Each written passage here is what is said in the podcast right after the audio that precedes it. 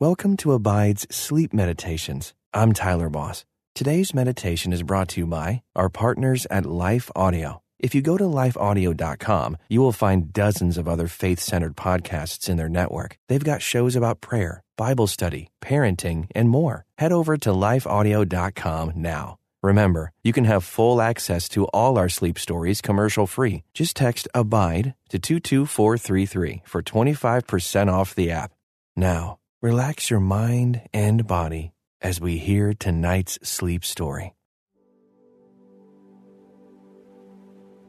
Hello, and welcome to this sleep story from Abide. I'm Lonein Lara. It's great having you joining me tonight for the joy of enjoying God. Tonight, we will be hearing about the joy there is to be found in relationship with the living God and the mutual enjoyment we can experience with the Lord as we journey on this Christian walk. This walk is not always easy, and there are many that fall away from the faith. And yet, the joy we can experience is more than worth the difficulties. However, many followers of Jesus don't experience this joy regularly. God has endless joy in doing life with us. Yet we often miss out on the delight of being in relationship with Him. As we will explore during this sleep story, there are multitudes of scriptures that promise us joy. Psalm 144, verse 15 says, Happy are the people whose God is the Lord. Although Jesus also promises that we will have trials and tribulations in this world, he tells us to be of good cheer. We can be of good cheer and experience joy because he has overcome the world, as he tells us in John 16, verse 33. He has defeated the dark powers of this world and crushed the enemy of our souls. Therefore, we may live cheerfully. So tonight, we will be listening to and meditating on the many beautiful scriptures about joy to encourage our hearts, especially in the times when joy seems out of reach. First, snuggle down and prepare for sleep. Just as Jesus came to bring joy to our burdened soul, he also came to bring peace to your troubled heart. I invite you now to prepare your body and mind to experience His peace and rest. Heavenly peace is one of the most precious gifts from the Holy Spirit. He will supply it lavishly to us when we invite Him in. Start by bringing your awareness to every area that is tense or tight or under strain. Any area that needs the peace of God to come to it. Inhale and exhale several times. Breathe deeply into your lungs. Feel the gentle rise and fall of your stomach. With each exhalation, your muscles are relaxing more and more. With each exhalation, your brain is getting nourished with fresh oxygen, and your mind is calming down. With each exhalation, feel the deepening serenity coming over you and also invite the Holy Spirit, the Prince of Peace, to enfold you. Let's invite him in. Inhale with the words, Come, Holy Spirit. And exhale with the words, I surrender all. Let's do that again. Inhale with the words, Come, Holy Spirit. And exhale with the words, I surrender all. Repeat that as many times as you like. When you are ready, bring your breathing into its normal rhythm and come to stillness. Feel the gentle presence of the Holy Spirit in the room. He is guarding you. From Isaiah 26, verse 3, we know that He will keep in perfect peace those whose minds are steadfast, because they trust in Him. Put your trust in Him, precious listener. Let me pray for you. Dear loving Heavenly Father, I bring this precious one to you tonight. Guide them and guard them. Help them trust in you and trust in the finished work of Jesus on the cross. Show them who you are more and more. And as they listen to the words of your mouth in the scriptures tonight, reveal to their hearts your love and kindness and gentleness, but especially your joy. Help them experience your joy. Thank you that it's not a theory. It's not just pretty words. You didn't give us a promise of a joy that we can't feel. So, Lord, help your precious child feel this joy. And even in times when life is hard, open up their heart to your love and the cheerfulness that is part of the experience of heaven. Thank you that you are never anxious or burdened, so that we don't need to be either. All this we pray in your Son's wonderful name. Amen.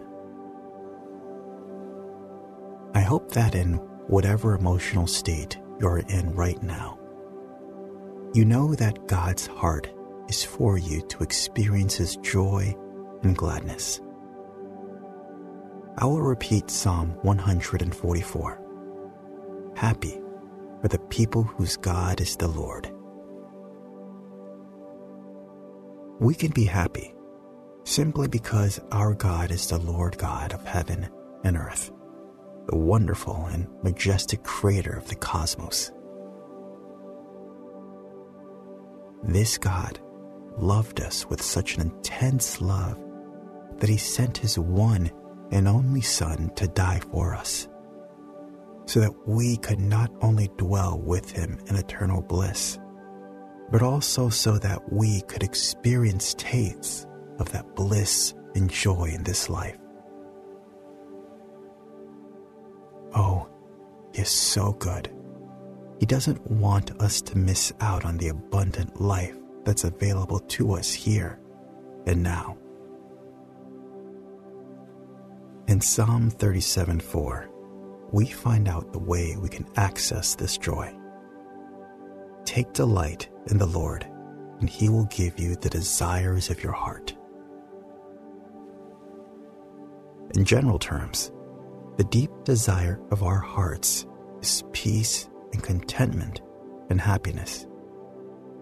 We may pin our joy on specific wants or dreams or opportunities, but what we are genuinely craving is joy and peace. And God knows He designed us this way. He also designed us so that we would only get a portion of joy from these things.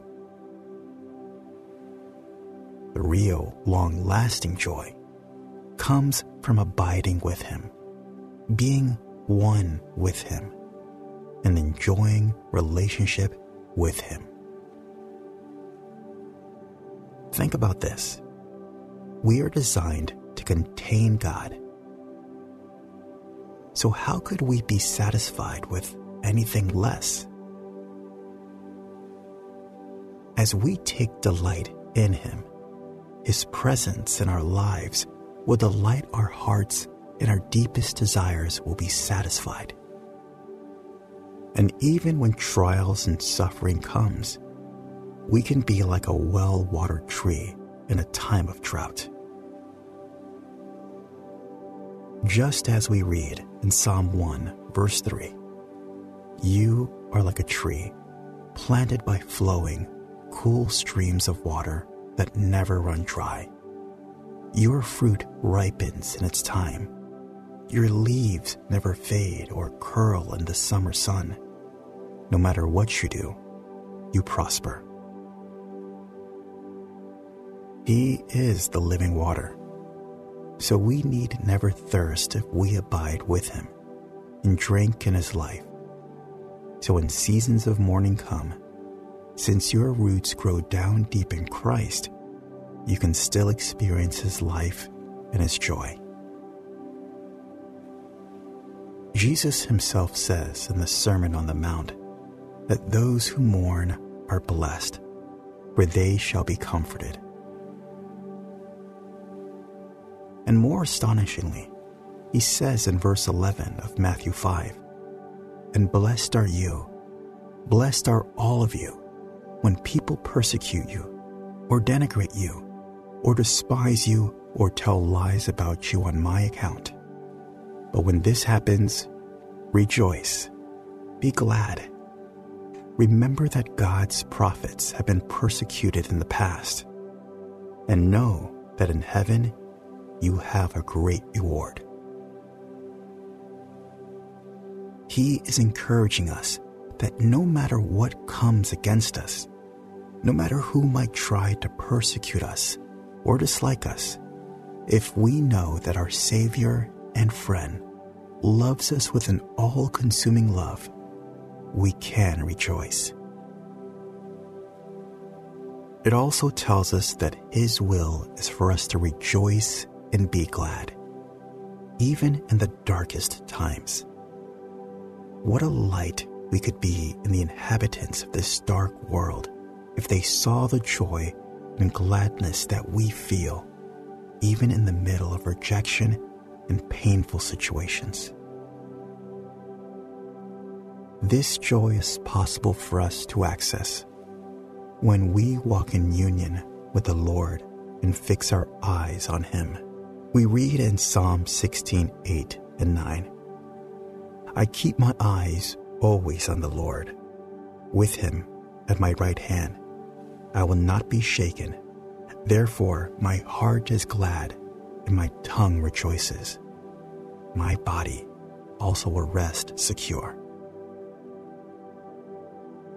I think of Stephen in the book of Acts as he looked up to the sky to see the Lord and gave up his life as a sacrifice for his brothers and sisters in Christ.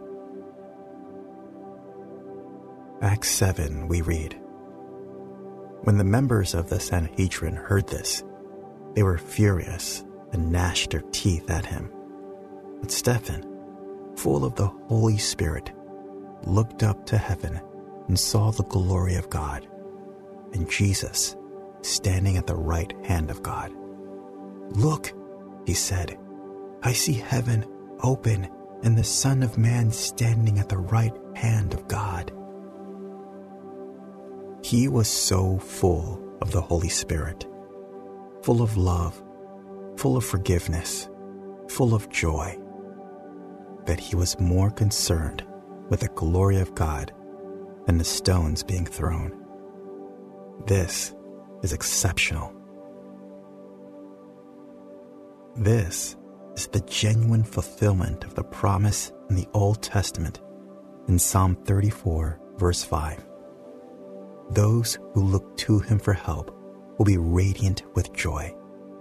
No shadow of shame will darken their faces.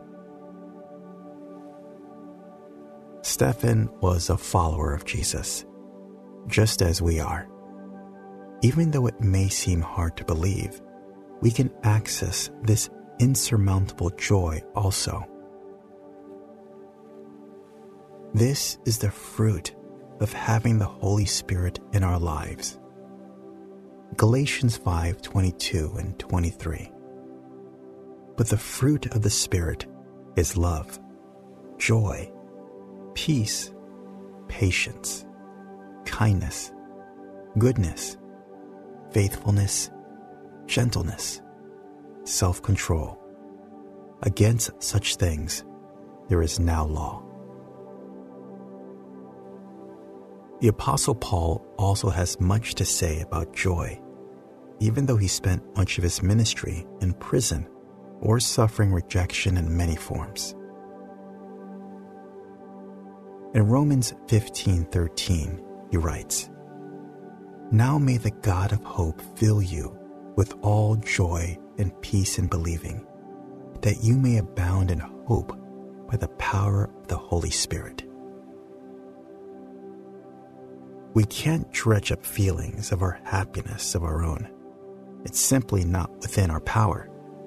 It is the fruit of the Holy Spirit in our lives. If His Spirit dwells within us richly, joy will bubble up out of our hearts without our striving. Paul was highlighting this joy so much, evidently because the persecuted churches he wrote to were in dire need of joy. He tells the Philippians in chapter 4, verse 4 Rejoice in the Lord always. Again, I will say, rejoice. We aren't just rejoicing because of a feeble thread of hope. We can rejoice and even dance and shout for joy because of what Jesus did for us on the cross. Perhaps our joy is in direct proportion to how aware we are of the love He demonstrated on the cross. A daily meditation on His sacrificial love on the cross will render our hearts soft and full of gratitude and joy. Remembering what He saved us from and what He saved us into will cause us to leap for joy. James writes in his letter in chapter 5, verse 13 Is anyone among you suffering? Let him pray. Is anyone cheerful? Let him sing psalms. Whether we are suffering or experiencing cheer, let us talk to the Lord and sing praises to him, for he has overcome the world. In Psalm 126, verse 5, David writes, Those who sow with tears will reap with songs of joy. No one but Jesus himself has exemplified this truth more perfectly, even as he sweated drops of blood praying for you and me. He ultimately reaped the reward of joy. Jesus' season of suffering did not last forever, although I'm sure it would have felt like that at that time.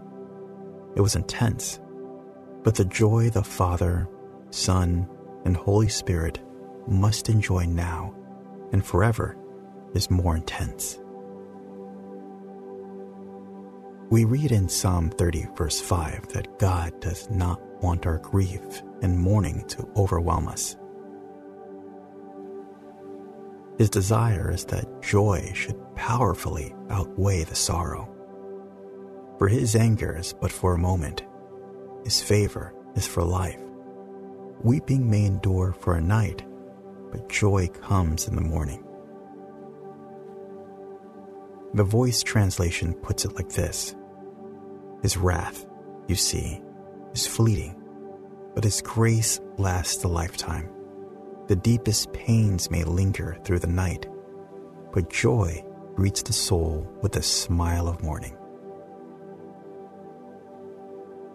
Jesus sowed in tears, but he reaped joy for all, of heaven and for you and me. Joy eternal and joy everlasting. God's beautiful promise in Isaiah 61 for the Lord's chosen people can be yours and mine. Instead of shame and dishonor, you will enjoy a double share of honor.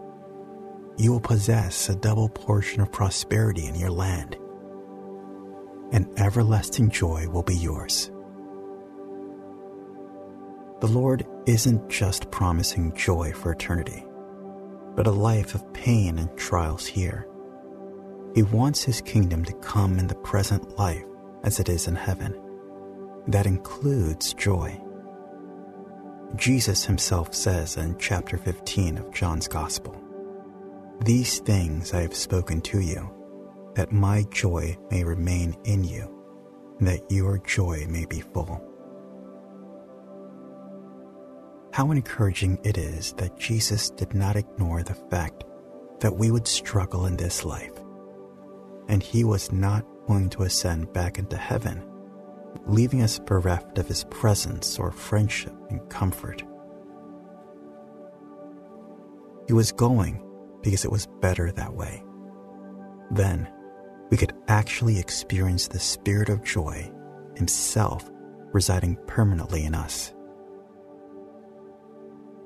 So, no matter the season of life, no matter if we go down to a low valley or a high mountaintop, we could have joy within us and not just a partial or transient joy, but joy that would remain and joy that would be full to overflow. We can have joy even when suffering. For as Peter wrote in 1 Peter 4:13, but rejoice inasmuch as you participate in the sufferings of Christ, so that you may be overjoyed when his glory is revealed. The joyful Spirit of Christ can dwell so richly in us that we are able to rejoice even when experiencing hardships. Because He walked the walk first, and now we simply follow after Him and imitate Him. Paul exhorts us in Ephesians 5 Therefore, be imitators of God as beloved children and walk in love as Christ loved us and gave himself up for us, a fragrant offering and sacrifice to God. Jesus modeled the perfect life for us. He showed us how to walk in joy in this troubled world.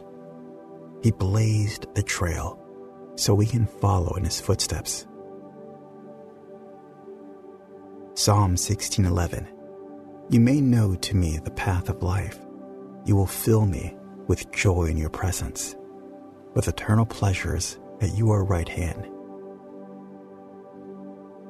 He wants to feed us right out of his right hand. If we walk close enough with him, we can feast on his goodness and the pleasures he has in the palm of his hand. Not just temporary pleasures that give us excitement for the briefest moment, but eternal pleasures. Psalm 16:9 to 11 says, This is a good life. My heart is glad. My soul is full of joy. My body is at rest. Who could want more? You will not abandon me to experience death in the grave or leave me to rot alone. Instead, you direct me on the path that leads to a beautiful life. As I walk with you, the pleasures are never ending, and I know true joy and contentment. What a beautiful phrase as we walk with Him. The pleasures are never ending, and we can know true joy and contentment as we walk with Him as we do life with Him, as we abide with Him, His joy can be ours. He won't fail us either. He can't break His promise or go against His word. Again, as David wrote in Psalm 34, those who look to Him for help will be radiant with joy. No shadow of shame will darken their faces. As you look to him, like Stephen did, his love and joy will cause your face to beam, and you will be so taken by his goodness that you will be blinded to the shadows and sorrows around you. Psalm 19, verse 8, further adds its weight to this promise. The precepts of the Lord are right, giving joy to the heart. The commands of the Lord are radiant, giving light to the eyes. It's an encouragement to us to seek deeper union and connection with Him by reading His Word. King David placed such a high value on the precepts in God's Word and that's how he became a man after God's own heart.